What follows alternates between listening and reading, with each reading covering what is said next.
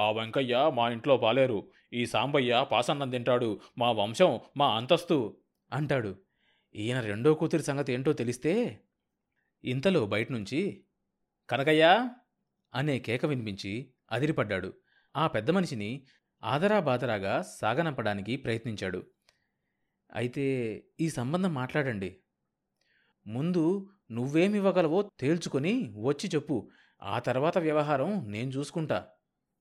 సరే వచ్చే లక్ష్మీవారం నాడు మళ్ళీ వస్తా. మీరు ఊర్లోనే ఉంటారుగా? అన్నాడు ఆ పెద్ద మనిషి. ఎందుకు మీరు రావడం? నాకు ఇటు తిరిగి బస్తీకి వెళ్ళే పనుంది. వెళ్తూ వెళ్తూ మీ ఊరొస్తా. తోవే కదా?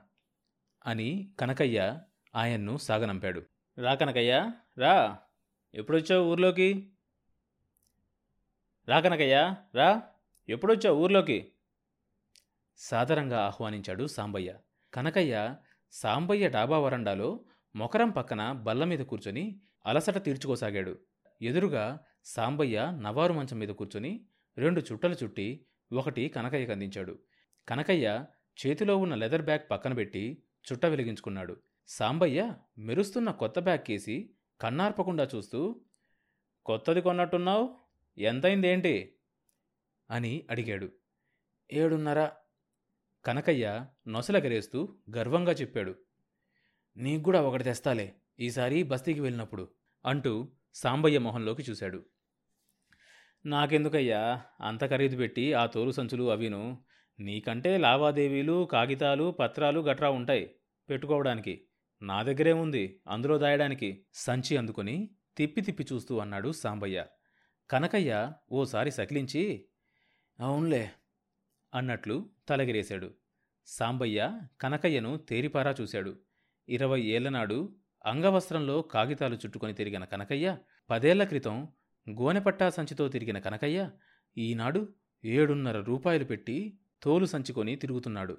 పలచగా బక్కగా తిండి లేక ఆవురావురమంటూ తిరిగే కనకయ్య ఆకారంలో అంతస్తులో కూడా చాలా మార్పొచ్చింది కాలవ కింద పదెకరాల పొలం కొన్నాడు. ఇల్లు ఊడదీసి మరో నాలుగు వేలు ఖర్చు పెట్టి పెంచి కట్టాడు. శేషావతారం మిల్లులో పావలా వాటా సంపాదించాడు. ఆడపిల్లలందరికీ పెళ్ళిళ్ళు చేసి అత్తగారిళ్ళకు తోలేశాడు. మిగిలింది ఒక్కడే కొడుకు. వాడు పట్నంలో బిఏ పాసై లా చదువుతున్నాడు. బక్కగా ఉండే కనకయ్య ఒళ్ళు చేశాడు. పేటు అంచు పంచలు కడుతున్నాడు. కానీ అతని వృత్తి పద్ధతి ధోరణి మారలేదు. సాంబయ్యలో బాహ్యంగా వచ్చిన మార్పులు అట్టేలేవు ఆ నీరుకావి బట్టలే కడుతున్నాడు. అతని చుట్టూ చాలా మార్పులొచ్చాయి కానీ సాంబయ్య మారలేదు. సాంబయ్య కనకయ్య సంబంధాలు మారలేదు. వాళ్ళ మనస్తత్వాలు ఇనుము కరిగించి మూసపోసిన అచ్చుల్లా అలానే ఉండిపోయాయి. ఈనాటికి కనకయ్య చుట్ట అవతలికి విసిరి సాంబయ్య మంచి సంబంధం తెచ్చానయ్యా అన్నాడు. సాంబయ్య విని విననట్టుగా కాసేపు ఆగి అంత తొందరేం వచ్చింది? అన్నాడు. భలేవాడివయ్యా నువ్వు అదును తప్పితే విత్తనం మొలుస్తుందా? అప్పుడే వాడికి ఏం వయసు మీరిందయ్యా? ఇంకా ఇరవై అన్నా దాటలేదు. మీ అబ్బాయికి కాదు సాంబయ్య సంబంధం నీకు నీకు. నాకా? పెళ్ళా? సాంబయ్య నోరు తెరిచి అలాగే కనకయ్య కళ్ళలోకి చూశాడు. నీకేం తక్కువయ్యా? ఆహా అది కాదు. ఇప్పుడేం పెళ్ళని? ఇప్పుడు కాకపోతే షష్టి పూర్తయిన తర్వాత చేసుకుంటావేంటి? అయితే ఇప్పుడు నా వయసు ఎంత అనుకుంటున్నావు? వయసు ఎంత అయితే మాత్రం ఏం? డెబ్బై ఎనభై ఎకరాలకు ఆసామివి రాయిలాంటి మనిషివి.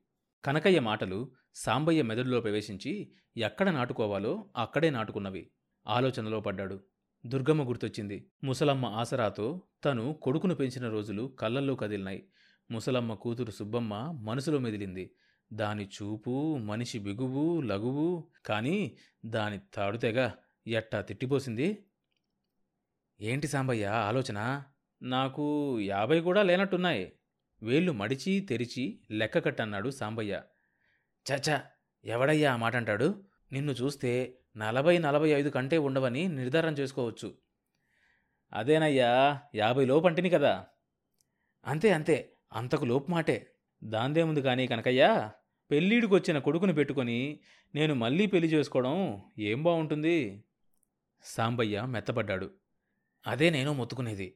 వెంకటపతికి పెళ్ళి చేసే ముందే నీ పెళ్ళైపోవాలి. ఏమోలే కనకయ్యా ఇప్పుడు ఎందుకు వచ్చిన పెళ్ళి? సాంబయ్య నీళ్ళు నమలసాగాడు. ఎంతకాలమయ్యా ఈ ఒంటరితనం? భార్య పోయిన రోజుల్లో డబ్బు చిక్కుల్లో పడి సతమతమైపోతూ సాచేత చేశావు. గుర్తుందా? ఏడెనిమిదేళ్ళ నాడు ఒకసారి హెచ్చరిస్తే వెంకటపతి ఏమైపోతాడన్నావు? వాడికి ఆస్తిపాస్తుల్లో ఎక్కడ తక్కువ అయిపోతుందో అన్న బెంగతో పెళ్ళి మాట తలపట్టలేదు. ఇప్పుడు నీకేమయ్యా? నలుగురు పంచుకున్నా లోపం లేదు. తక్కువ కాదు. ఈ వయసులో కూడా పిల్లలు పుడతారంటావా? ఉండి ఉండి సాంబయ్య కనకయ్య మీదకు బ్రహ్మాస్త్రం విసిరాడు. కనకయ్యకు పచ్చి వెలక్కాయ గుజ్జు గొంతుకు అడ్డం పడ్డట్టయింది. సాంబయ్య ఆ ప్రశ్న ఎంతో ఆలోచించి అడిగిందే. ఆ ప్రశ్నకు తనిచ్చే సమాధానం మీద సాంబయ్య పెళ్ళి చేసుకోవడమో మానుకోవడమో ఆధారపడ్డట్లు పసిగట్టాడు సాంబయ్య. భార్య పోయిన మొదట్లో ఆస్తి పెంచుకునే తాపత్రయంలో ఉన్న రోజుల్లో పెళ్ళి సందర్భం వస్తే రెండో పెళ్ళానికి కూడా పిల్లలు పుడితే ఆస్తి పంపకం అవుతుందనే ఉద్దేశంతో నాకెందుకయ్యా మారుమనువు అనేవాడు. తన స్వార్జితమైన భూమి చెక్కు చెదరకుండా ఉండాలి. దానికి వెంకటపతి ఒక్కడే వారసుడు కావాలి. ఊర్లో అందరికన్నా ఆ భద్రయ్య గారి మనవల్ల కన్నా స్థితిపరుడు కావాలి. ఆ కోరిక సాంబయ్య నరనరాల్ని పట్టి పీడిస్తూ వచ్చిన సంగతి కనకయ్యకు తెలుసు. సాంబయ్య ప్రశ్నకు సమాధానం దొరకగానే కనకయ్య చిటక వేసి వెకిలిగా నవ్వాడు. కథాచితు నూటికో కోటికో కానీ జరగదు. అంటే యాభై ఏళ్ళవాడికి పిల్లలు అసలు పుట్టే అవకాశమే లేదంటావా? అడిగాడు సాంబయ్య. రెండో పెళ్ళాన్ని కట్టడి చేసుకోలేని వాళ్ళ సంగతి మనకెందుకు సాంబయ్య? నా మాట విను. మంచి పిల్ల పని పాటలు బాగా చేస్తుంది. నీకు ఖర్చు కూడా అంత ఉండదు. ఊ అంటే రేపే ముహూర్తం పెట్టిస్తాను. నాలుగు రోజులు ఆగలేవా?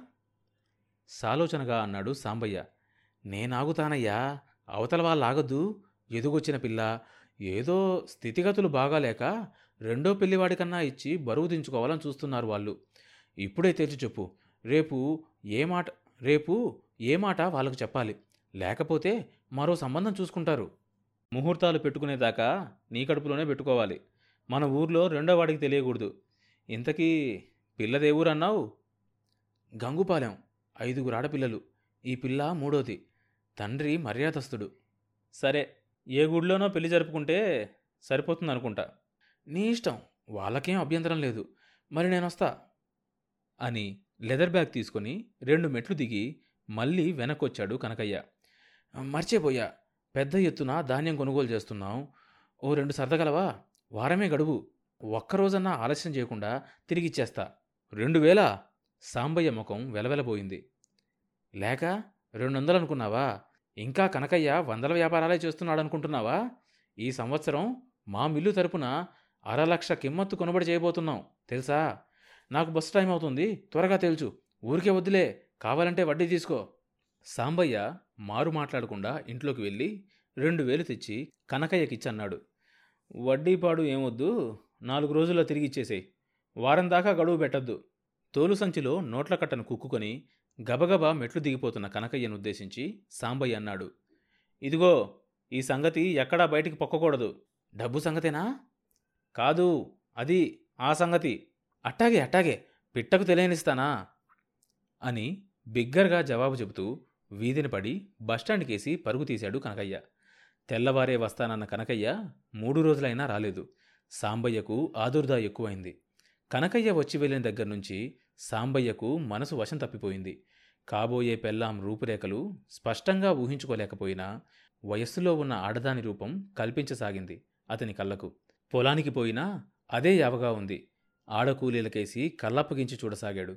ఇన్నాళ్ళు కూలీలు చేస్తున్న పనిని మాత్రమే చూడగలిగిన సాంబయ్య కళ్ళకు ఆడకూలీల మెరిసే కళ్ళు గట్టి నడుము నడకల్లోని హొయలు వంపులు కనిపించసాగాయి. రాత్రిళ్ళు అన్నం తినగానే నిద్రపోయే సాంబయ్యకు కన్ను మూతపడ్డం లేదు. దుర్గమ్మ సుబ్బమ్మ రెండో పెళ్ళాం. అతన్ని ఒరుచుకొని తోస్తున్నట్లనిపించింది. పొలం పోబోతూ సాంబయ్య ముండా కొడుకు మనిషి అంతులేడు అనుకుంటుండగా కనకయ్య రావడం కనిపించింది. సాంబయ్య గుండెలు గుబుగుబలాడాయి. నరాలు జివ్వుమన్నాయి. మొన్నే వస్తానన్నావు? ఇవాళ వచ్చేది. మంచం మీద కాళ్ళు మడిచిపెట్టుకొని కూర్చుంటూ అన్నాడు సాంబయ్య. నీ పనే. నాకు రెండు రోజులు వేస్ట్. ఎదురుగా బల్ల మీద కూర్చుంటూ చెప్పాడు కనకయ్య. వేస్టా? ఏందయ్యా అది? అదేలే. వృధా అని అర్థం. ఎట్టట్టా? బస్తీలో తిరగమరిగి ఇంగ్లీష్ ముక్కలు కూడా నేర్చుకుంటున్నావన్నమాట. ఇంగ్లీషు ముక్కలకేం కానీ రేపు అమావాస్య వెళ్ళగానే వచ్చే మంగళవారం నాడు ముహూర్తం. పెళ్ళి గోపాలస్వామి గుళ్ళో.